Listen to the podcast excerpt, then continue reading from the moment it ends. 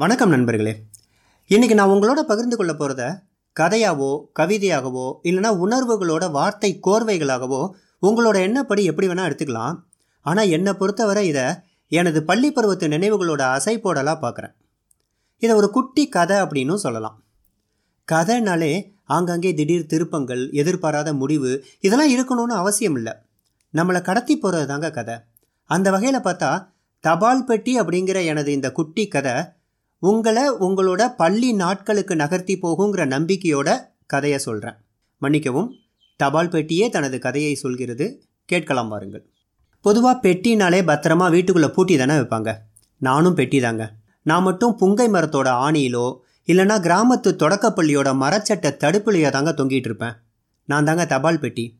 இன்றைக்கி இருக்கக்கூடிய இன்டர்நெட் யுகத்தால் எனக்கு ஆபத்து வரும்னு அன்னைக்கே தெரிஞ்சதுனாலயோ என்னவோ என் மேலே சிகப்பு வர்ணம் பூசியிருந்தாங்க. அதோ தூரத்தில் ஒரு பள்ளி சிறுவன். என்னை நோக்கி தான் ஓடி வரான். அவன் கையில் ஒரு காகிதம். நிச்சயமாக அது ஒரு கடிதமாக தான் இருக்கும். அப்பா எத்தனை நாளாச்சு ஒரு கடிதம் விழுங்கி. உலர்ந்து போன என்னோட நாக்கை ஈரப்படுத்திக்கிட்டு காத்துக்கிட்டு இருக்கேன் வாயை பிளந்து. கடிதம் விழுங்க. அந்த சிறுவனோட ஓட்டம் போல சில காலம் பின்னோக்கி பாய்கிறது என்னுடைய நினைவுகள். இருக்கும் எப்படியும் இருபது இருபத்தஞ்சு வருடங்களாகி இருக்கும் ஒரு நல்ல கடிதத்தை பார்த்து. தட்டு தடுமாறி என் நினைவுகள் இருபது இருபத்தஞ்சு வருடங்கள் என்னை பின்னோக்கி கூட்டிகிட்டு போகுது. அப்போல்லாம் அடிக்கடி என்னை தேடி வருவாங்க பள்ளி பிள்ளைகள். எதுக்காகனா தாத்தா அவருடைய வெளியூர் நண்பருக்கு எழுதிய தபால் அட்டை அம்மா தன்னுடைய தங்கைக்கு எழுதிய குசாலம் விசாரிக்கக்கூடிய கடிதம் திருமணமாகி போன தன்னுடைய மகளுக்கு கண்ணீரையே வரிகளாக வார்த்தெடுத்த பாச மடல் இப்படி பல கடிதங்களை சுமந்துக்கிட்டு வந்து எப்போதும் திறந்திருக்கக்கூடிய என்னோட வாயில் திணிச்சிட்டு போவாங்க.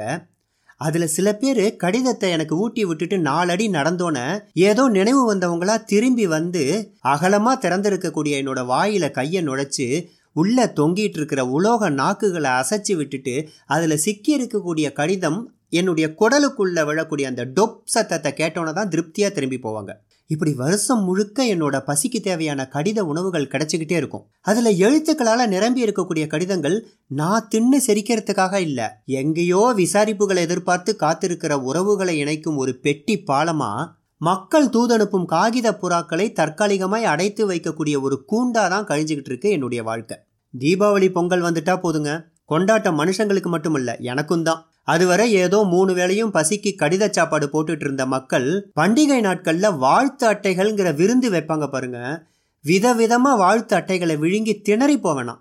இப்படி பஞ்சப்படி பயணப்படி எதுவுமே கேட்காம மக்கள் போடுற காகித சாப்பாட்டுக்காகவே ஆணியில தொங்கியபடி அலுவல் பார்க்கக்கூடிய மத்திய அரசு ஊழியன்னா மத்தியானம் மூணு மணி ஆனா போதும். சாலை புழுதியின் வர்ணத்தில் சீருடை அணிந்த என்னுடைய அஞ்சலக ஊழியர் என்னோட குடலுக்குள்ள ஆப்ரேஷன் பண்ணி செரிக்காத கடித உணவுகளை ஒரு பையில அள்ளிக்கிட்டு போவார். மீண்டும் காலியான உயிரோடு கடித பசியில் சற்றே கண்ணயர்வேன் நான். இதாங்க என்னோட வாழ்க்கை. நான் தபால் பெட்டி. நண்பர்களே இப்போ தபால் பெட்டி சொன்ன அந்த சின்ன கதையை கேட்டீங்க இல்லையா? நீங்கள் எழுபது எண்பது இல்லைனா தொண்ணூறுகளின் ஆரம்பத்தில் பிறந்தவராக இருந்தீங்கன்னா உங்களுடைய பள்ளி நாட்களுக்கு கண்டிப்பாக நீங்கள் போயிட்டு வந்திருப்பீங்க. அந்த நம்பிக்கையோட இந்த கதையை இங்கே முடிக்கிறேன். மீண்டும் அடுத்த வாரம் ஒரு அருமையான கதையுடன் உங்களை சந்திக்கும் வரை உங்களிடமிருந்து விடைபெறுவது உங்கள் வெங்கட்.